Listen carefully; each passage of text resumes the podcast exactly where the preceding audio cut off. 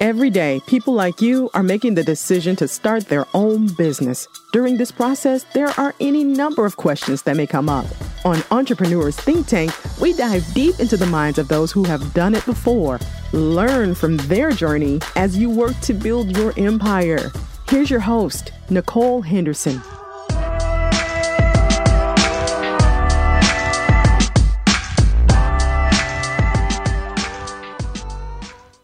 Another great conversation in the Think Tank.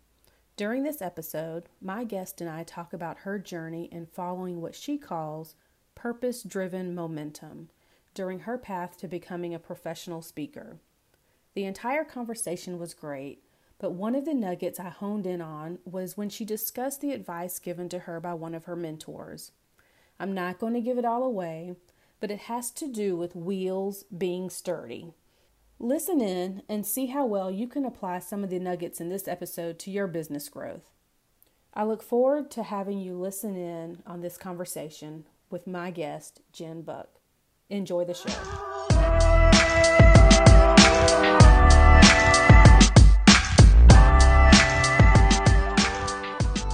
Well, Jen, thank you so much for joining me on Entrepreneurs Think Tank today. I'm so glad that you've had a, a few minutes to tell us about your journey. Yes, thank you so much. I'm happy to be here, Nicole. So, I want to start with a very basic question. Um, tell us about yourself and what it is you do. So, I am a professional speaker and I've been doing this now for 24 years. I actually began my career working as a trainer, a leadership development trainer at a startup. And so I was there for the first 10 years of their inception. And then I went on to professional speaking and I focus on specifically women in leadership. So I travel around, you know, COVID obviously impacted that, but I travel around to conferences, conventions, associations, organizations, and I teach their top tier women. So, yeah. So, can you talk about that pivot a little bit? So, you spent 10 years, and even though it was a startup, it's still like a, a corporate job working for somebody else. Yeah. Um, what was it like to pivot and transition out? You know, I I think I would do it differently now that I've been in the game for 24 years, right? I I don't know that I was nearly as prepared as I should have been, but I jumped sort of on a wing and a prayer. And I knew that I was going into the National Women's Conference as a speaker. I knew that I was going to have regular work that wasn't a big deal. But I don't think I was prepared for the tax side of it, the uh, you know savings side of it, the insurance side of it, and so. I really just sort of jumped all in, and I'm not sure that my parachute was working quite as well as it could have been. And I think I would do it differently now, right? Because all those things matter long term. And I also wasn't nearly as strategic about how to keep the long term success going. I was just on this women's conference, taking everything as it came, but I really needed to learn how to put the bricks, right? Or the pavers in place so that there was always a next step. So I did it a little haphazardly, if I'm honest. So you kind of answered my next question about what kind of challenges you had and faced in getting your business started. And so you bring up some of the things that many of us face and wish we had like here's your handbook of of how to do this the right way. Yeah. Yeah. And I think for me that it was somewhat of a safe jump because I knew I had work coming in but it was, you know, a big eye opener on that first tax season, for instance, right? Because I had all this money being thrown at me and it was more money than I'd ever made. And I didn't think about what it was like to be an independent. I didn't think about that tax bracket. I had always been an employee. So I was always sort of comfortable and, you know, it just was easy when someone withheld for you or put money aside for your retirement and all of those things. And so it was an eye opener that first year and i i learned quickly you know that you you really do need to be much more conservative and strategic and disciplined than i had ever had to be. And so, yeah, I mean, I, I think that like any big risk when you go into entrepreneurship, you you jump in with enthusiasm, but then the rubber meets meets the road and you realize that to be successful long term, you really have to have all of these sort of let's say processes and and models and systems in place. Mm, and I didn't learn word. that for probably like 5 years if I'm honest. Like the first tax season hurt and I got that covered. But then it was probably a good 5 years before I was like, "Oh my gosh, like I'm depending on this one entity women's conference to keep me successful. Like what happens if this isn't hot anymore?" And I I started to make some changes. But it took me about 5 years because I was like, you know, a pig rolling in the mud. Like this is so much fun. Yeah, this is great. You know? I couldn't couldn't have planned it. So um so those were some of the challenges. What was something that went right when you first started? You know, for me, I knew pretty early on that I wanted to be a speaker. I was at a women's conference with my mom and I didn't want to be there. My mom was hoping that, you know, by a stroke of genius, I would find my purpose. And I don't think she expected it to be found within the role or or job, if you will, of a speaker. She was wanting me to be a doctor, nurse, you know, accountant, uh, whatever, school principal. So when I left there, I knew, I mean, the lightning bolt had hit. I knew that I was going to be a professional speaker and I was 18. And so for me, knowing that that was the path, knowing that when I got this job at the startup, I was brought in to train people. At the time it was on sort of the old methods of payment systems. And when i say old i mean imprint old. Oh, we didn't okay. even have point of sale systems. And then eventually we went from the old imprint into point of sale and computers and all of that. But all of that to say for me stepping into the women's conference when i left that company i knew that i had found my purpose i mean i can tell you the exact stage I was on, the exact city I was in. I mean, I just remember all of it. And there was such a rush of of sort of this purpose driven momentum. And I knew I was in the right place. And that was something I'd never felt before. I loved where I was. I was there 10 years. I loved that company. And they're now a billion dollar award winning brand. I mean, they're, you know, household name. But I never really knew. Never looked purpose. back.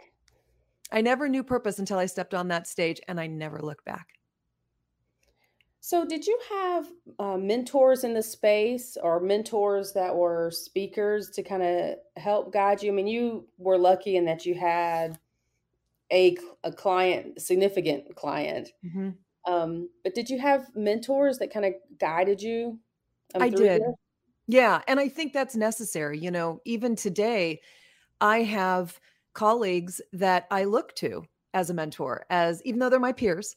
And there are some things I might do better than them, but there are things that they do that just blow my socks off. And I need their help, you know, and I need their mentorship. But yes, of course, I do think it's super important that we have someone who knows something inside out, who's willing to give advice. You know, when I first started out in the in the startup, I was working with a group of women and they were so free with their support, love, appreciation, protection. And then I went to the next level in this particular company in another state. And I didn't have any of that. And I was no longer in an all female organization. So I knew what it meant to be supported in that space of, of really feeling truly balanced, right? Knowing I'm good no matter what. I can't do anything that's going to totally fail because these women have me. And then stepping into that other department, if you will, it was such an eye opener. And so I always sought that out after that. When I had, you know, that sort of gap in support, I always sought it out. And so yes, those those mentors are still in my life to this day, which is crazy. You know, it's been 24 years and these people are still, I just talked to one yesterday. These people are still cheering me on from the sidelines from retirement. They're all in oh, retirement, nice. right? And I am I am still just in awe of who they are, you know. So yeah. So, have you now, I assume, since added on additional streams uh, of income, not to be dependent on the one? Yeah. What was that process like? You know, I remember the two women who were sitting with me at an airport, and we were on the conference, and they were asking me what I was doing to make sure that my wheel was sturdy. And that was the phrase they used. What was I doing to make sure my wheel was sturdy? And I had one spoke. I wasn't sturdy at all. And I remember them saying I needed to get these other areas of my business, which I wasn't looking at it as a business. I was looking at it as as a gig. I was mm-hmm. out playing every day, getting to play with inspired women, right? Getting to do what I always knew I was meant to do. So they were the two women who really got me thinking about building that spoke. So I started thinking very clearly about products, getting published products out. I started to work on building a client list and that was that was really hard because i had never sold myself and i remember them saying to me if you can't sell yourself what are you going to do when you don't have someone to sell you? And i remember being like but i can't i can't i can't do this you know? And i had to learn. And to this day i have to hustle. Yes i've got people who sell me but i also am out there mining for new business myself you know? So they were the ones who really got me thinking about building a business. And again, that was probably five years in. I'd been playing for five years and skating by and living large and knowing every bar and restaurant across the country because that's what it was for me. Like I get to go play in new cities every day, you know?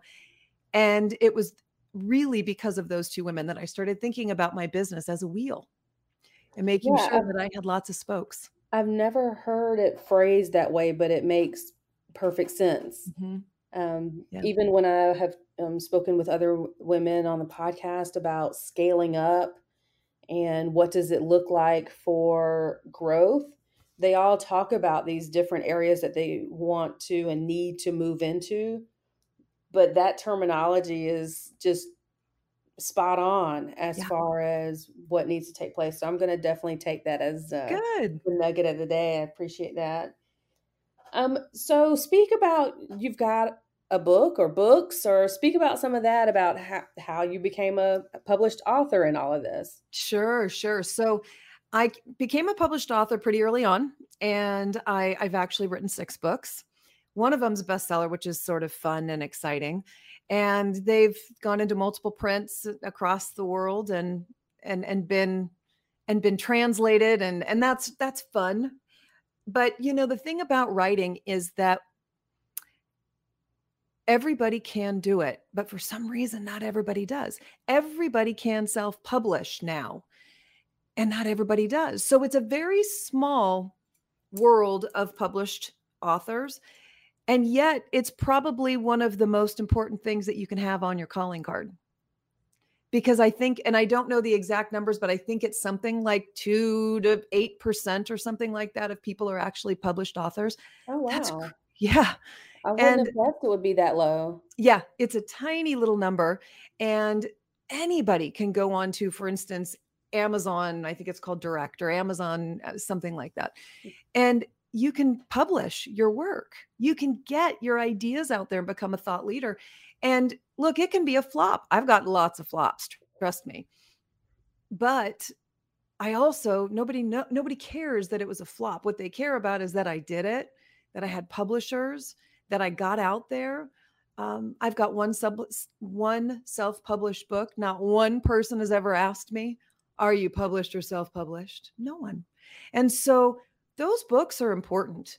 And what people love to do, which I think is kind of fun and funny, they love to brag when they bring you in about how many books you've written. Isn't that funny? That's true. You always hear that in the short bios. Mm-hmm. Yes. Uh, best-selling author, uh, mm-hmm. six published books, you know, yeah. and you yeah. know, I can hear the intros now with, yeah. with that being part of the it's the so important.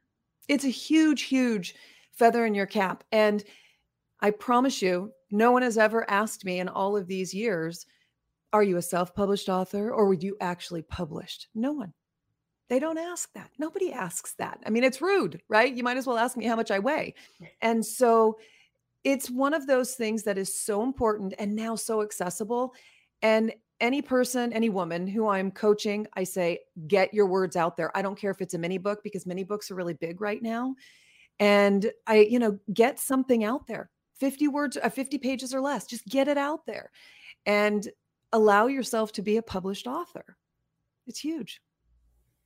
Wow, I definitely didn't know the percentage was that low. I would have assumed it to be higher than that. But as you think about it, you know, I do hear people talking about, oh, and I'm one of them, I'm guilty. I'm going to put this in a book one day. I'm going to put this in a book and get it out there one day. And it's nowhere near as hard as it as it used to be. Mm-hmm. So now do that it. excuse is is is is gone. So definitely duly noted. Um, so you are juggling multiple things. How do you balance it all? Well, you know, that is kind of the the big question, right? I don't know that I do. If I'm going to be completely transparent with you, I don't know that I do. You know, I'm I'm the CCO for a foundation full time. I'm a speaker and trainer full time. I take on coaching clients, I take on contracts to coach people who want to be speakers. And the truth is, I don't know that there is such a thing as balance. You know, I stayed in my pajamas all day yesterday and watched movies and ate literally Fritos, barbecue Fritos in my bed. I mean, that was my day off and I did nothing. But I do work long hours and I'm trying to change that, you know, because the pandemic sort of flipped things for me. I always felt like I had such balance because I could jump on a plane, shut the world off, and do work for like five hours as I was traveling or 12 hours or whatever it was. And then the pandemic all of a sudden took the whole idea of even being able to speak away. So we all had to pivot and hustle and sort of recreate everything and quickly transition into online everything, right? And that was social that was your assets you know your marketing your your speaking online the whole thing. Home office looking like it was a real office and not just you know a corner of your bedroom. And so i had to i had to work fast and honestly i got in a habit of working about 12 hours a day. And i'm trying to break that because my 12 hours a day which i don't do 12 anymore i'm but i i definitely do 10 I think that it is self imposed guilt because I was caught up in it. And it seemed like that was the thing to do because I had to catch up to all this technological stuff. But now it's not a badge of honor. It's risky, frankly. You know, I hit the 50 mark. It's risky. Yeah. And so I need to really think about what matters most. And so I don't I don't beat myself up for having PJ days. That's what I call them, where I sit in bed and eat Fritos or Funyuns or just, you know, frozen yogurt, whatever it is. Like I, I take those days and I've made a commitment to myself that I'm going, we have a pool. I'm actually going to use the pool every day, even if it's just taking a call, sitting on the edge of the pool with my feet in it. I'm going to actually use it, you know, because during the pandemic, for those two years, I hate to admit this out loud, I didn't go in the pool once. Oh, wow. I know. So that's why I can just be completely transparent with you and say that I don't know that I figured it out, but I'm trying. And I don't advocate for these 12 to 15 hour days because it's not a badge of honor. It's not impressive. It's overworking yourself and putting your future at risk, right?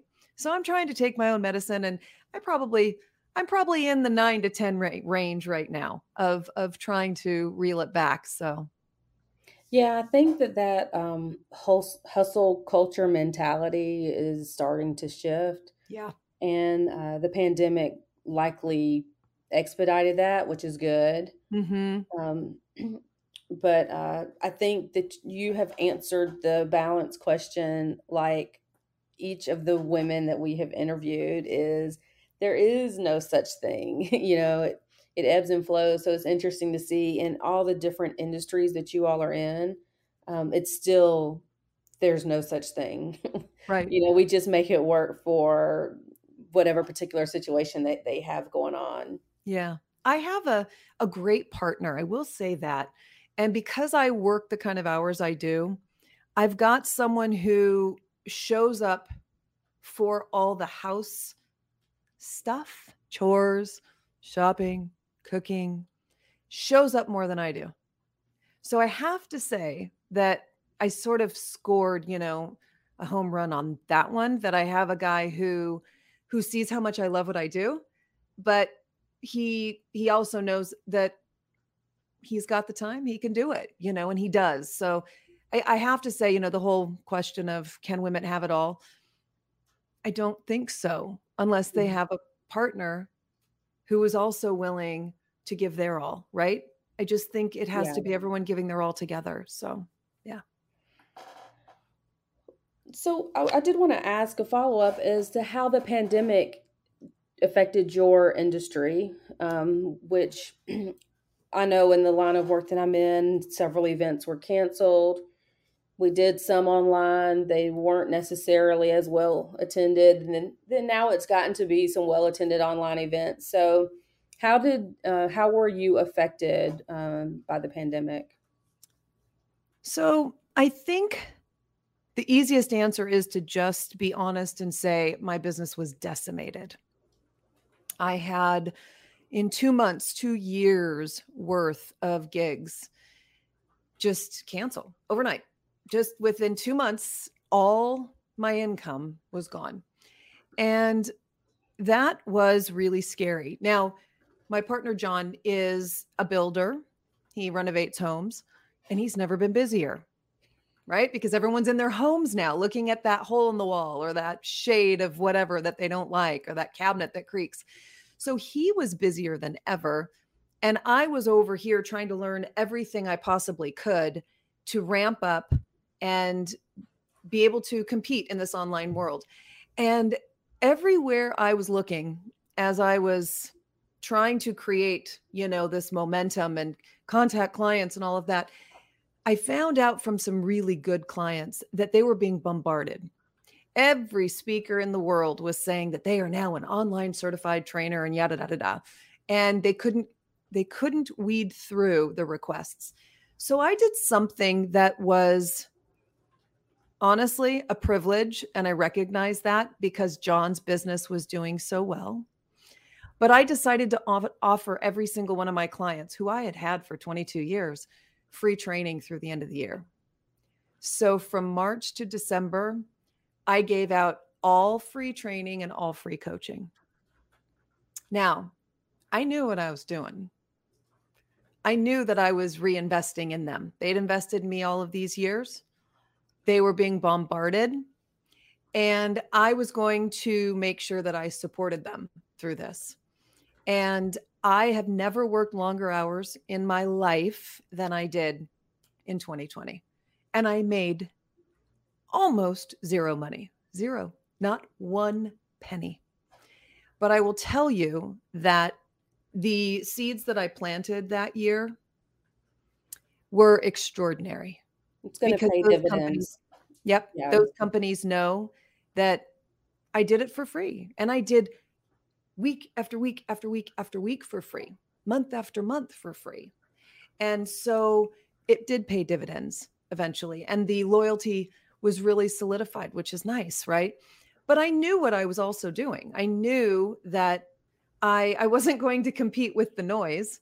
And I was also in a position to be very privileged because of what John was going through in his business surge.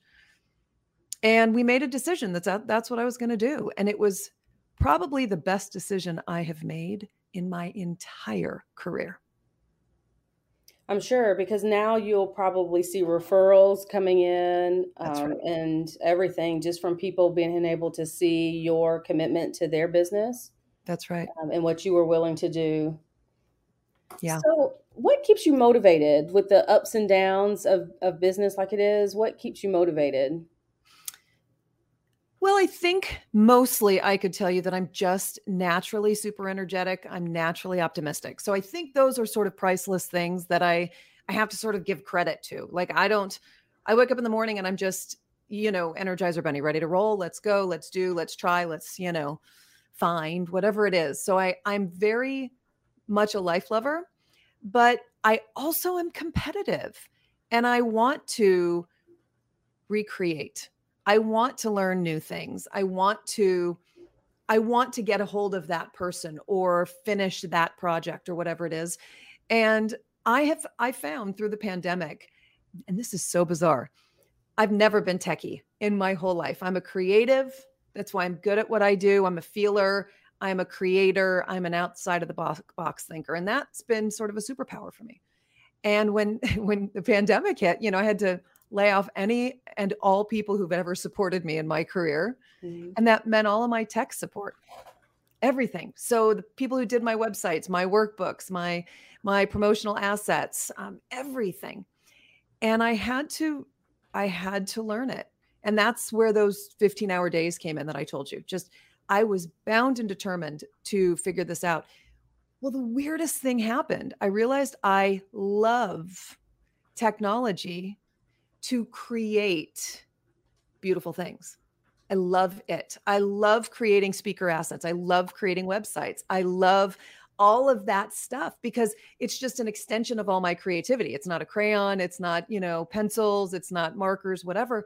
It's this huge, huge database that can support a billion times more than that, you know. And so for me, it's and I I've completely off topic, I realize at this point. But for me, I, I just found that sort of learning to do things, trying new things, those were the things that really motivated me because all of a sudden I felt capable. And that's the word I was trying to get to eventually.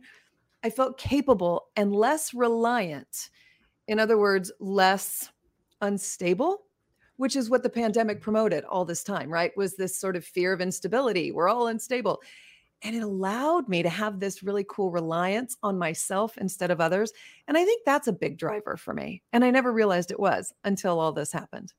Yeah, and I think it'll be beneficial even, I'm sure, if you haven't already ramped back up and, and brought people back on.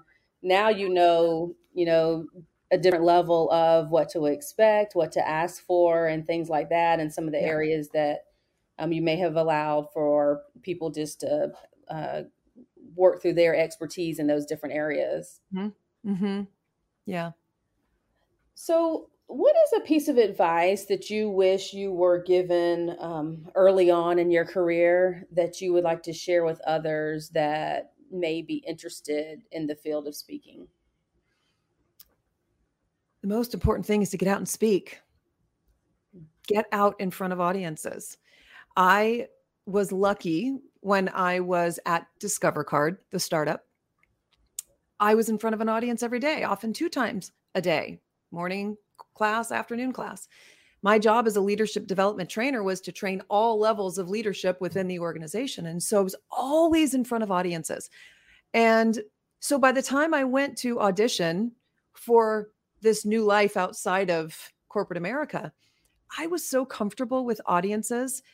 And yet people tell me all the time when I'm coaching them that to be a speaker that they have a message, they have a story, they want to be on a, you know, on a stage and they want to help people, but they're afraid to step in front of an audience. Get in front of an audience. Get over it. You've got to be in front of an audience. And I'll tell you, if I knew that when it comes to speaking and what the pandemic has done, if I knew speaking was going to only be in front of a, a camera, I never would have done this. Mm-hmm. Let me say that again. I never would have done this because speaking in front of a stage is magic. Bonding with people soul to soul across space and being in their energy and feeling, literally feeling the ride that you're on together, there's nothing. And that's a capital underline bolded nothing that matches it because it's a it's a soul energetic thing and i am not woo woo but it's a soul energetic thing that i can't even tell you what it is where it comes from i have an idea but i i would never have done this if it meant I had to sit behind a camera every day, all day, forever. So get in front of an audience. I don't care if it's a, a you know, a congregation at church. I don't care if it's a bunch of kids at your local Y. Get in front of audiences and get footage of everything. Mm. Pictures, video, yeah. get footage of everything and always remember everything needs to be done landscape, not portrait when you take pictures or videos. Never, ever, ever portrait. Because when you end up putting it into your speaker reels eventually and you put it on, you know, line, everything has to be in this por- this landscape mode. Yep, to fill up and the space. You mm-hmm. do. And I wish people would have told me that early on. But let me tell you, I tell everybody now get in front of audiences and get that footage. Mm, great advice. Um, what does the future hold for your business? Uh, what does it look like three years from now, five years from now? Um, what does the future hold? Well, I hope that I am continuing to do what I do. I don't ever want to not do this. I mean, that's the thing after a lifetime of pretty much only this, other than like in high school being a waitress. I've always been in front of audiences. I've always been a teacher. I've always been what I call a messenger. And I think I will do this until my last breath. I really don't even intend to retire. I don't look forward to retiring. I don't I don't want that. I just love what I'm doing and I identify so much with it that I plan to continue. I'm excited about leading organizations. I've got of course as I mentioned this chief communications officer role that I have in this foundation. And I love doing it. I love being able to make a difference in an organization, a community, a mission. I love that. So I really hope that I can continue to do sort of all the things. You know, being a leader of people makes me a better speaker also. So I whether it's leading a campaign, leading a community project, leading a team, that's important to me as well. So I hope that I'm able to continue to make an impact in communities like I'm able to do as the C, you know, CCO, but I plan on speaking forever. And hopefully that's at South by Southwest and that's at, you know, Branson's events and that's at all these big thought leader spaces. I mean, that's always the goal, right? And I I want to bring others up with me. So I do a lot of coaching and a lot of training to get new speakers out on the platform through my connections, through my sort of strategies and systems. I, I teach people because I I had so few. You know, my mentors were awesome, but I think I think I needed more, and I would have liked to have known all of this before five years in. And I I make that a real big priority to me to make sure I help new speakers out with that as well. So hopefully I'll just keep doing what I'm doing because I truly love it. That's great. You know, you found your passion when you don't look forward to retiring. no, I can't imagine. Honestly, I can't imagine. Well, Jen, thank you so much for taking some time to uh, be with us today. I do want to uh, give some space to if somebody wants to get in touch with you or book you or anything like that, what's the best way to reach out to you? So, my website actually everything, everything in my whole universe is Jen, one N. So Jen, J E N, Jen Buck speaks. Like I'm speaking right now. Jen Buck speaks. So my website's jenbuckspeaks.com. And every single social platform is at Jen Buck Speaks. So everything, it's all just sort of one easy breezy thing. And you can get in touch with me in all the places. I'm the person behind the screen. I don't have people who are answering for me, no bots, right? None of that is happening. It's really me. So I answer everybody. Well, that's fantastic. We will link your information in the show notes and just thank you again for your time today. I am sure that you have inspired somebody even today um, in our audience, and I appreciate your um, your time today. Thank you, Nicole. It was a pleasure. We hope that you have enjoyed this episode of Entrepreneurs Think Tank. We know the journey of entrepreneurship is not easy, but when you dive into the think tank, we hope to make your experience a little better than it may have been. Until next week, enjoy the journey.